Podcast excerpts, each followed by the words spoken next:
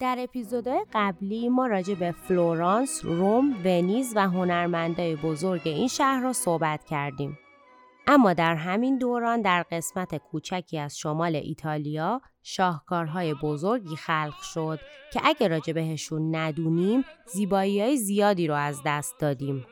پادوا و مانتوا شهرهای کوچکی در شمال ایتالیا هستند که زادگاه دو تن از بزرگترین هنرمندان رونسانسن و ما امروز می‌خوایم از هیاهوی فلورانس، زرق و برق روم و شور و نشاط ونیز به گنبدهای بهشتی پادوا و مانتوا پناه ببریم.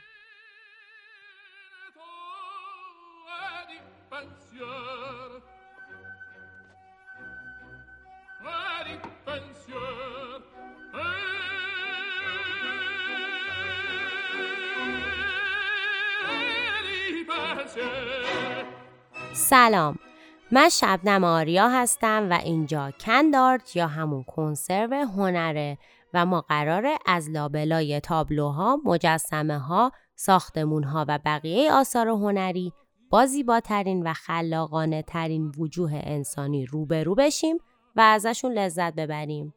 پس با من همراه باشید.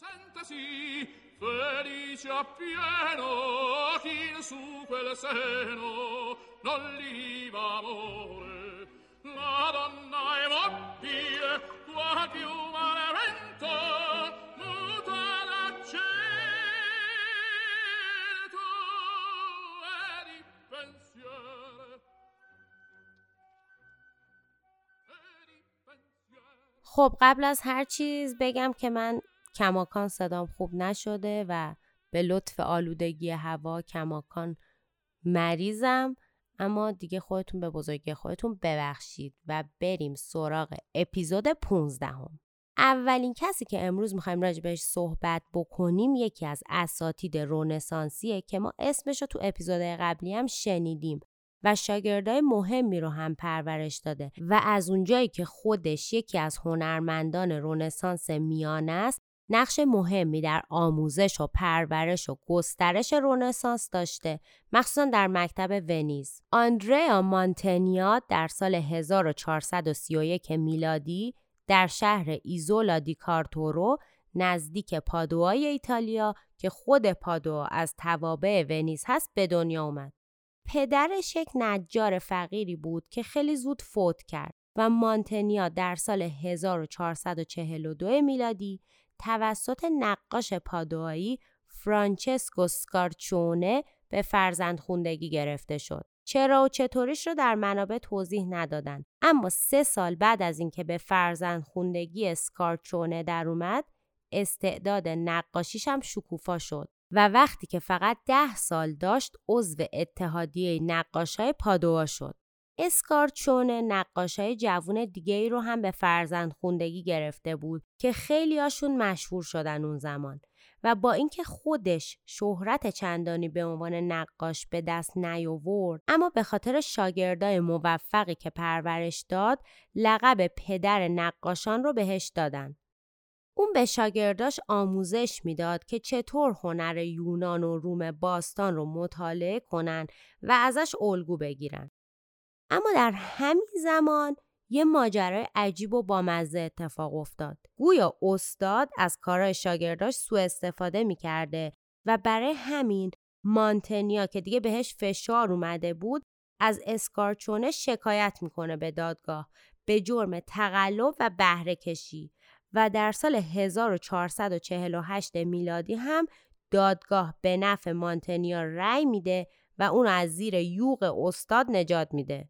واقعا این اتفاقات رو وقتی می‌فهمه آدم یعنی من وقتی می‌فهمم احساس می‌کنم چقدر ما از دنیا عقبیم 575 سال پیش طرف تو سن 17 سالگی رفته از استادش که بهش می‌گفتن پدر نقاشان شهر شکایت کرده و دادگاه به نفش رأی داده.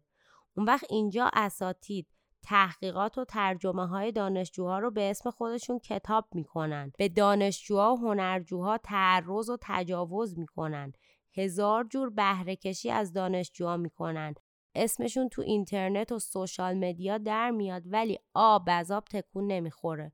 خیلی واقعا عجیبه بگذریم مانتنیا در دوران ابتدای کارش خیلی تحت تاثیر ایده های انسانگرایانه و همینطور جاکوبو بلینی و دوناتلو بود و در سن 17 سالگی یه نقاش تمام شده بود و از لحاظ شهرت هم به حدی رسیده بود که سفارشا بهش شروع شد و سفارش کشیدن تعدادی فرسکو برای نمازخونه اووتاری در کلیسای ارمیتانی پادووا رو گرفت. در طول کار روی این فرسکوها بود که به خانواده بلینی خیلی نزدیک شد و در سال 1453 میلادی با دختر جاکوبو بلینی نیکولوسیا ازدواج کرد. یادتونه که برادر زناش جنتیله و جوانی بلینی هم نقاشای مهم ونیز بودن و جوانی بلینی هم خودش تحت تاثیر مانتنیا بود هم بعدا روی مانتنیا تاثیر گذاشت و رنگها و استایلش رو یه ذره نرمتر کرد.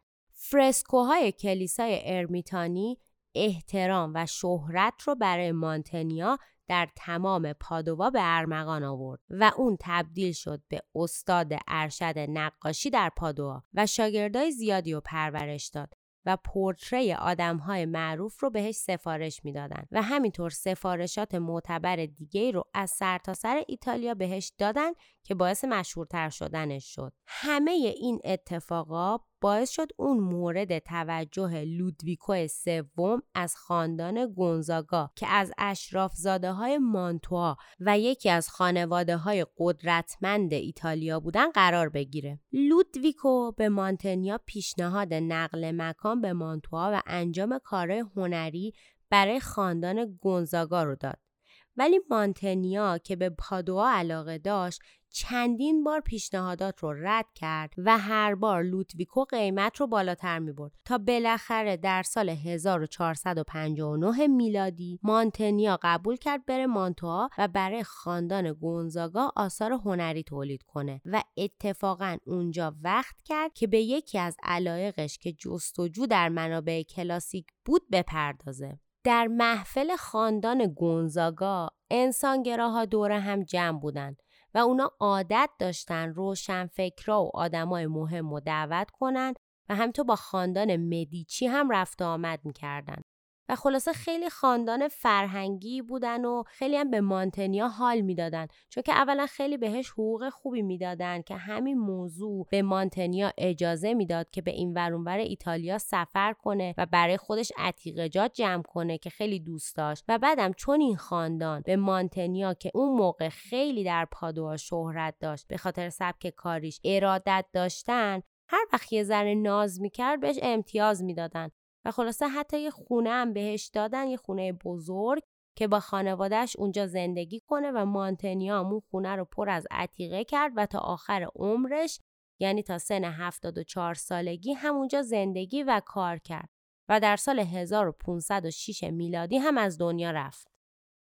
این یه خلاصه ای بود از زندگی مانتنیا اینو گفتیم بریم راجع به سبکش و یکی دوتا از کارهای مهمش صحبت کنیم اینم بگم که از نظر زمانی مانتنیا میشه هم دوره فرا آنجلیکو، فرا فیلیپو لیپی، پیرو دلا فرانچسکا، بوتیچلی، آنتونلو د مسینا، بلینی ها، اوایل کار داوینچی و میکلانژ.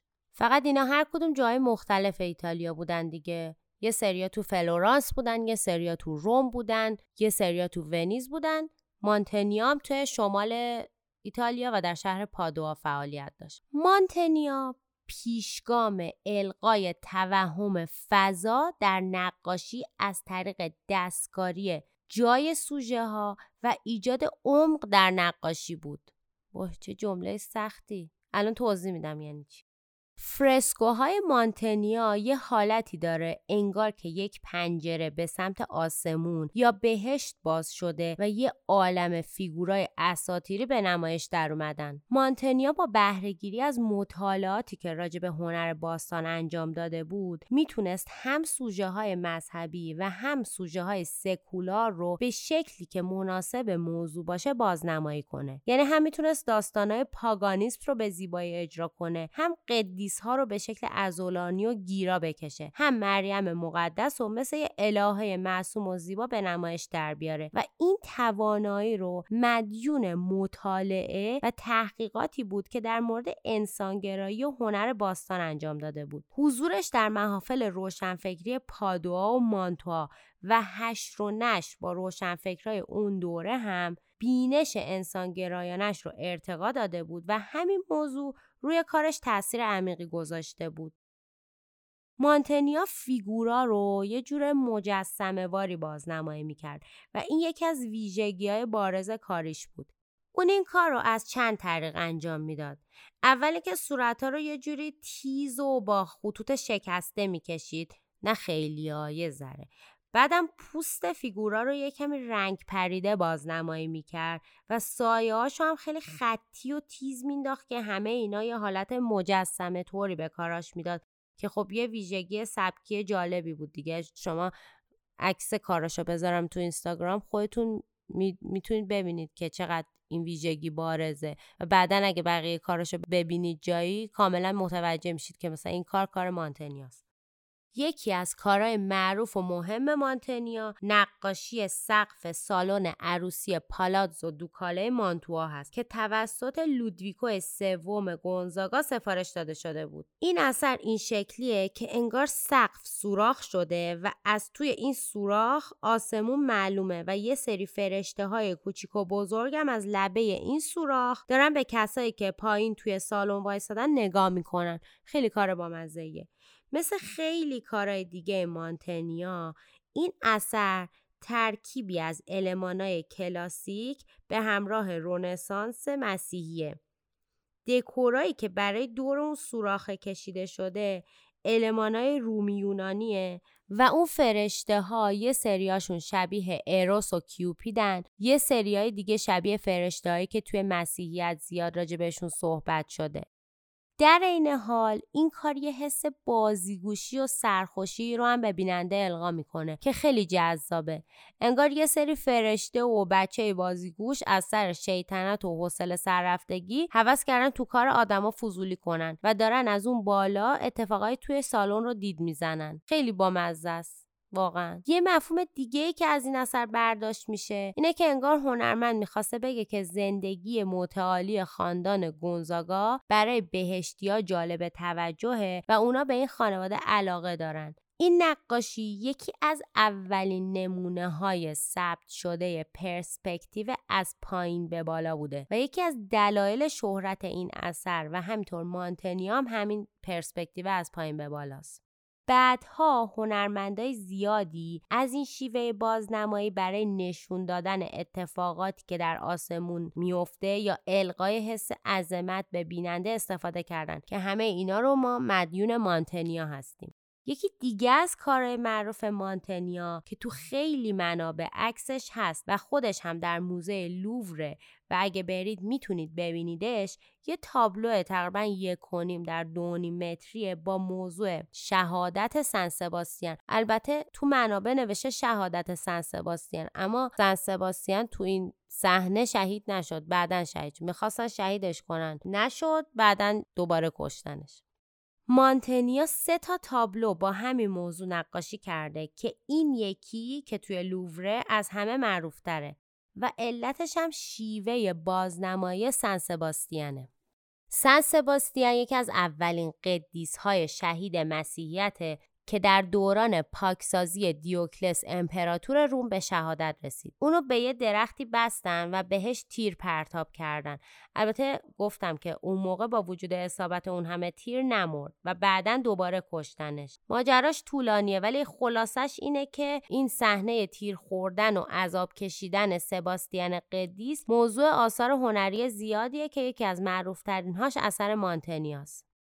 در این اثر سن سباستیان رو با یک هیکل عالی و ژست فوقالعاده سکسی می‌بینیم. تو منابع اینجوری نوشته بوده که به یه ستون رومی بسته شده و یه عالم تیر تو تنشه ولی داره به آسمون نگاه می‌کنه و یه حالت درد کشیدن همراه با تقوا در چهرش مشخصه. پشت سرش خرابه های رومی قرار داره و در پلان جلو و پایین پاش دو تا مامور رومی با تیر و کمون وایسادن که میگن مانتنیا self-portrait ی خودش رو به جای ماموری که کمون در دستشه کشیده. تمام ویژگی هایی که برای کار مانتنیا گفتیم رو میشه در این اثر یک جا دید. فضای وهمالود پس زمینه فیگورای مجسمه وار رنگ پوست کبود و الهام از هنر باستان و خلاصه این اثر انگار که مانیفست مانتنیاست. از دیدگاه مدرن وقتی به این نقاشی نگاه می‌کنیم متوجه میشیم که فیگور سن سباستیان خیلی اروتیک بازنمایی شده. هم از لحاظ ژستی که داره هم از لحاظ رنگ پوست هم حالت عضلاتش.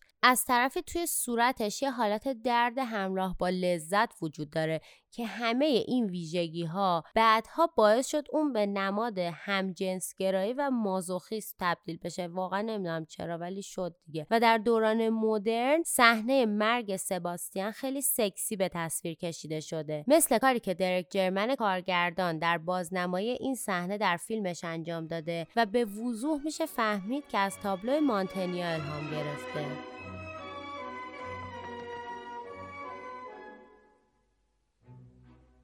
È sempre misero chi a lei s'affida, chi le confida, mal cauto il cuore, pur mai non sentesi, felice appieno, chi su quel seno non li va amore. La donna è mobile, qua più هنرمند بعدی که امروز می‌خوایم راجبش صحبت کنیم نقاش با استعداد و مهمیه که چون تو هیچ کدوم از شهرهای کانونی رونسانس نبود ما در اپیزودهای قبلی نتونستیم راجبش حرف بزنیم. اما الان وقتشه که باهاش آشنا بشیم. آنتونیو کورجو نقاش اهل رجیو در شمال ایتالیا.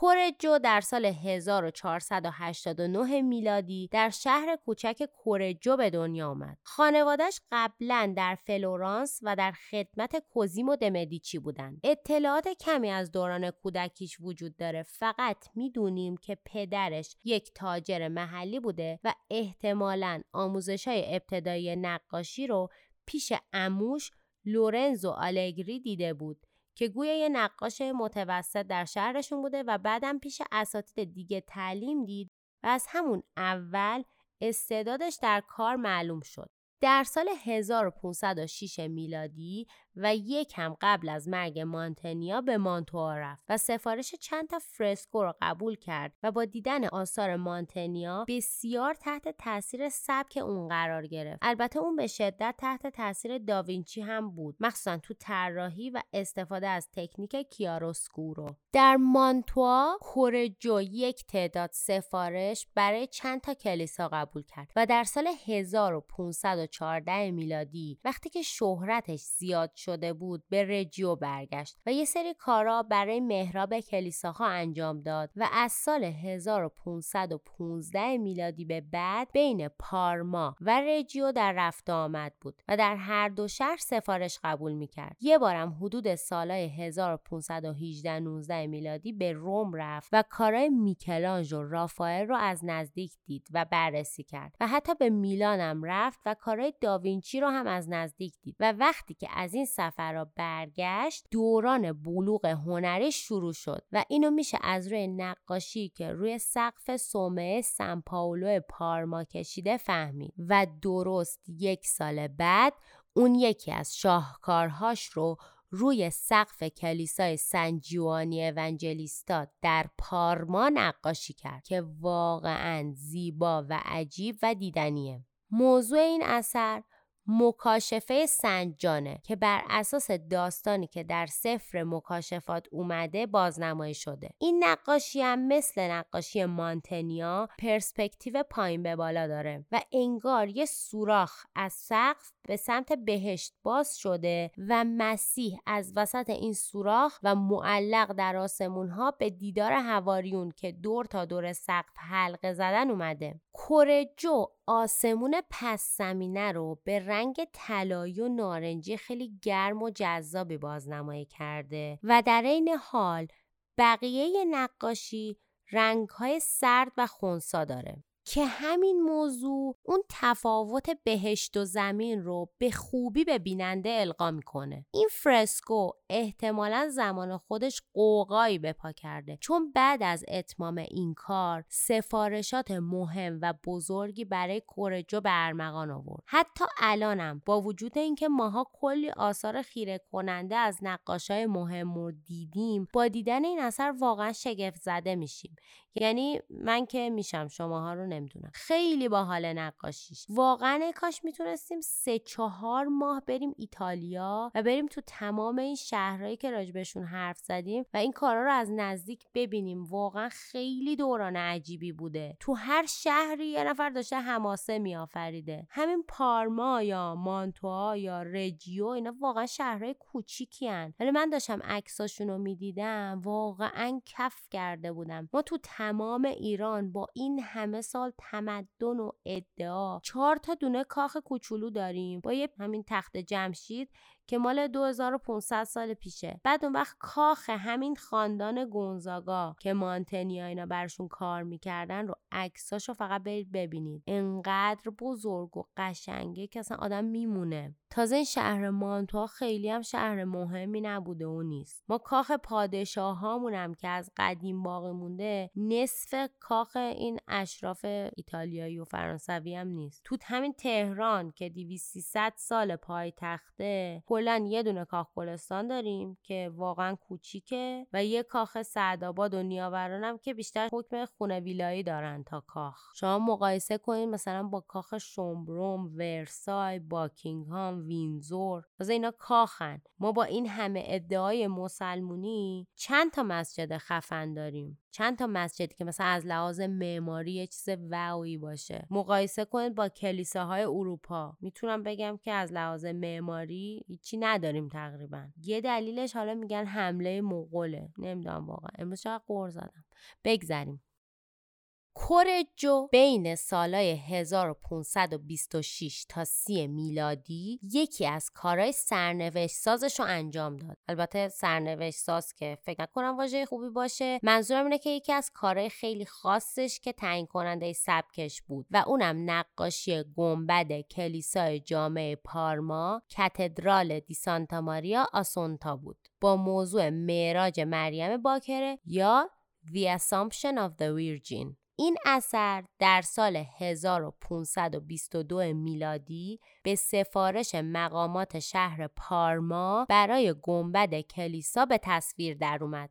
در معماری رومی بیزانسی گنبد نماد بهشت بود و کورجو با زیرکی این مفهوم رو با توهم سبود نمایی پیوند داد و گنبد رو از یک سطح بیمنی تبدیل کرد به خود بهشت واقعا دارم میگم. آب دستتونه. بذارین زمین. یا عکس کاور این اپیزود رو نگاه کنید. اگه دارید از کست باکس گوش می‌دید. یا پست معرفی اپیزود رو ببینید. یا برید search کنید تو گوگل. خلاصه که همین الان به خاطر گل روی منم که شده به تصویر این اثر نگاه کنید. تا خودتون متوجه بشید. وقتی میگن بهشت رو به تصویر کشیده بیراه نمیگن.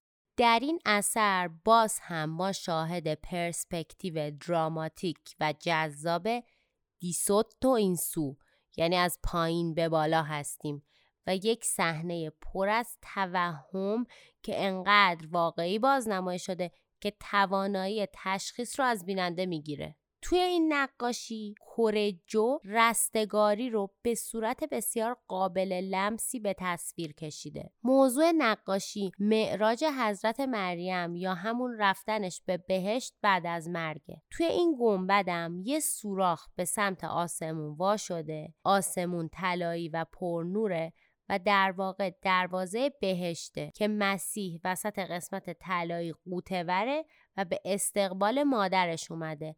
و حضرت مریم با بدرقه خیلی عظیم جمعیت شامل هواریون، فرشته ها، آدم و هوا و کلی آدم دیگه داره به سمت بالا میره. یک عالم فیگور بازنمایی شده از پایین وسط یک عالم ابر تراکم جمعیت نگاه های رو به بالای آدمای معلق در هوا همه و همه باعث شده این نقاشی تبدیل بشه به شاهکاری که روی آینده نقاشی های مذهبی گنبت ها تاثیر زیادی گذاشت و اصلا تبدیل شد به یک الگو برای نقاشی گنبدی. کورجو هم جز هنرمندایی بود که خیلی عمر طولانی نداشت. اون در سالهای آخر عمرش بسیار پرکار بود و هم موضوعات مذهبی کار می‌کرد هم داستانهای سکولار هم سفارشهایی برای مجموعه های خصوصی. میگن که آدم خیلی خجالتی و کم اعتماد به نفسی بود و خیلی وقتا توانایی ها و هنر خودش رو دست کم می‌گرفت. سبک کاری کورجو مقدمه ای شد بر سبک باروک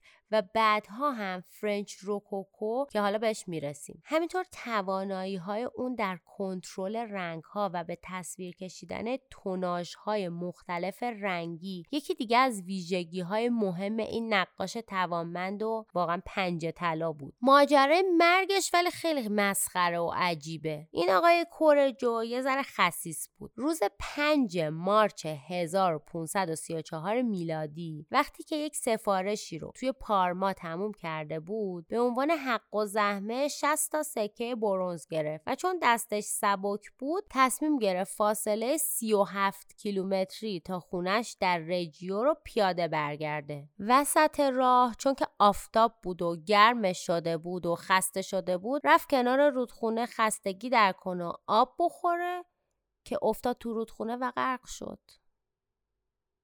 یعنی واقعا همینقدر علکی کورجو در سن 45 سالگی دار فانی را ودا گفت. به خاطر اینکه دو قرون پول که نده کلا رفت اون دنیا. خدا رحمتش کنه خلاصه ولی حیف بود.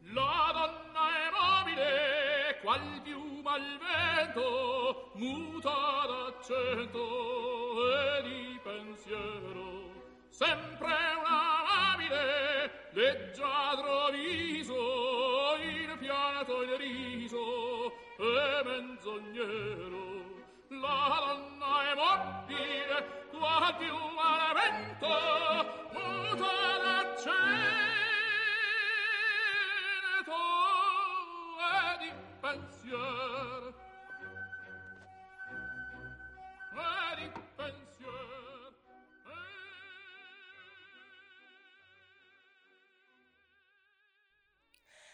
خب رسیدیم به قسمتی که من خودم وقتی راجع بهش خوندم و فهمیدم خیلی هیجان داشتم تا برای شما هم تعریف کنم. در طول تحقیقاتی که برای چند تا اپیزود قبل انجام دادم چند جا اسم یک نفر به عنوان یکی از حامیان مهم هنر ایتالیا نظرم رو جلب کرد و وقتی که راجع بهش تحقیق کردم دیدم این خانوم یکی از زنان قدرتمند دوران رونسانس و یکی از حامیان مهم هنر رونسانس بوده. یه نفر تو مایه های لورنزو د مدیچی به اسم ایزابلا دست یعنی ایزابل از شرق ایزابل دست بانوی پیشرو رونسانسی و اسپانسر بسیاری از هنرمندان مهم رونسانس و آثارشون بود. هنرمندای بزرگی مثل داوینچی، میکلانج و تیتسیان. بسیاری از بزرگترین آثار هنری رونسانس به لطف و همت ایزابل حفظ و حراست شدن و اگر اون نبود ما امروز این آثار رو نداشتیم. اون همتای معنس مردان رونسانسی بود که خستگی ناپذیر برای ارتقای دانش تلاش می کردند. ایزابل فرزند دوک ارکول دست از فرارا و النورا د آراگونا دختر پادشاه ناپل بود. اون بزرگترین فرزند بین شش تا فرزند دیگه بود. خواهرش آتریس بعدا شد دوشس میلان و خودشم در سن 6 سالگی به نامزدی فرانچسکو دوم گونزاگا در اومد. اون تمام دوران کودکیش می‌دونست که یه روزی مارکوس مانتوا خواهد شد یعنی همسر مارکی مانتوا. و از اونجایی که پدر و مادرش به برابری در تعلیمات دختر و پسر را اعتقاد داشتن این شانس رو داشتش که تحت بهترین آموزش های کلاسیک قرار بگیره و زبان یونانی و لاتین رو هم یاد بگیره.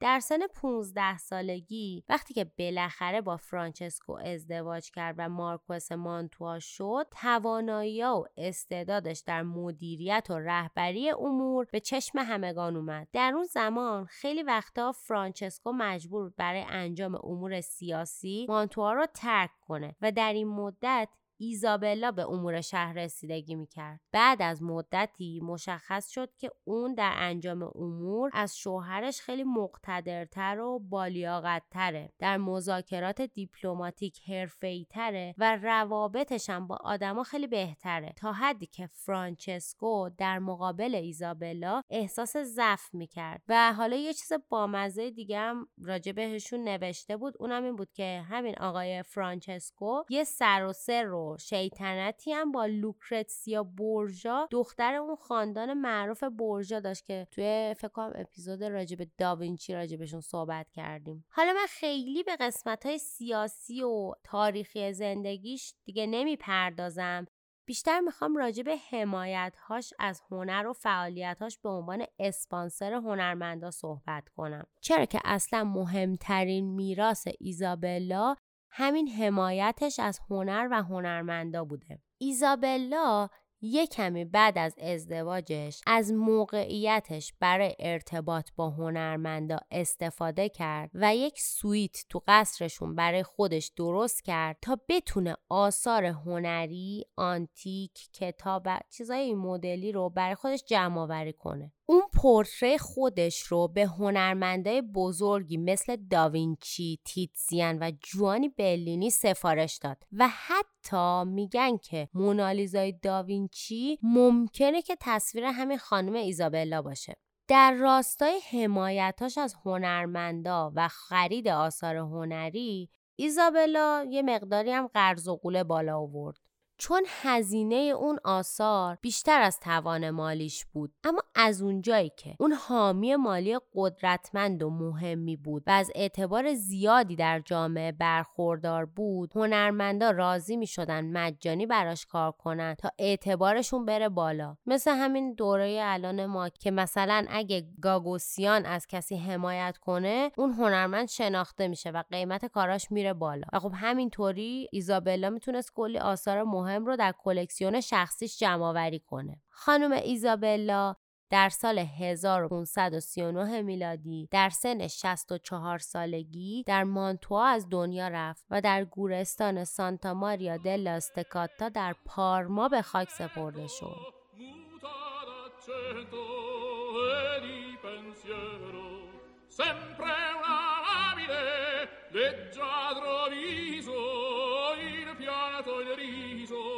e menzognero la donna è mobile quasi un elemento muta d'accesso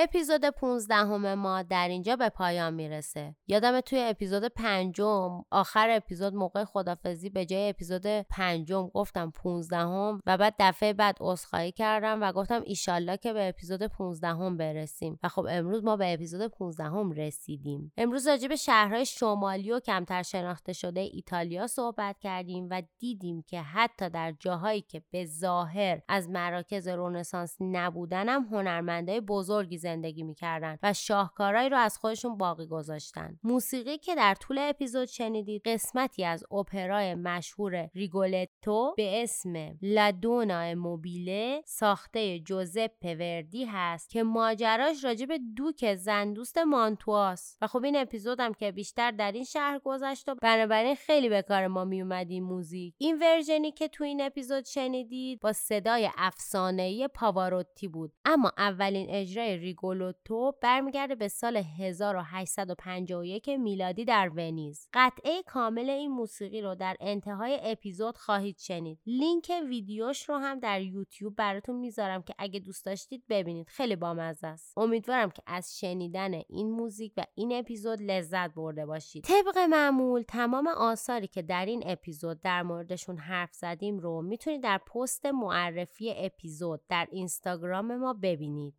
هفته بعد میریم سراغ شمال اروپا و بعدم جنبش منریسم رو بررسی می‌کنیم. بعدم همینجوری تاتی تاتی با هم میریم جلو تا برسیم به هنر مدرن. امیدوارم تا هفته بعد صدای من خوب بشه.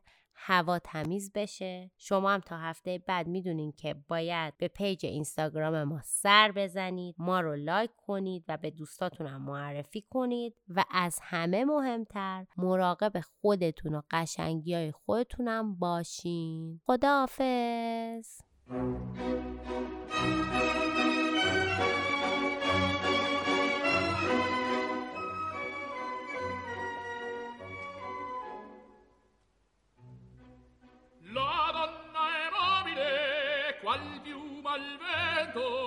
Muta d'accento e di pensiero.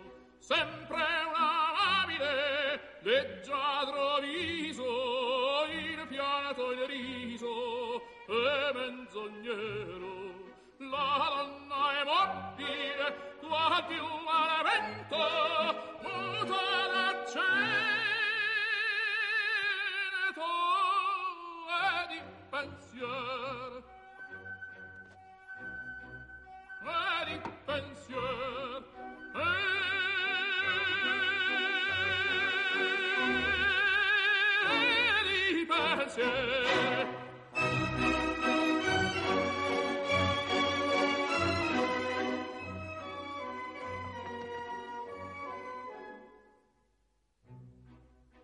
è sempre misero chi a lei s'affida chi le confida mal cauto il core pur mai non sentesi felice appieno chi in su quel seno non li va amore.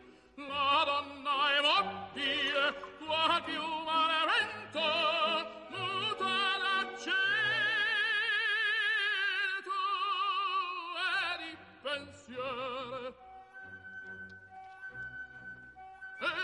pensier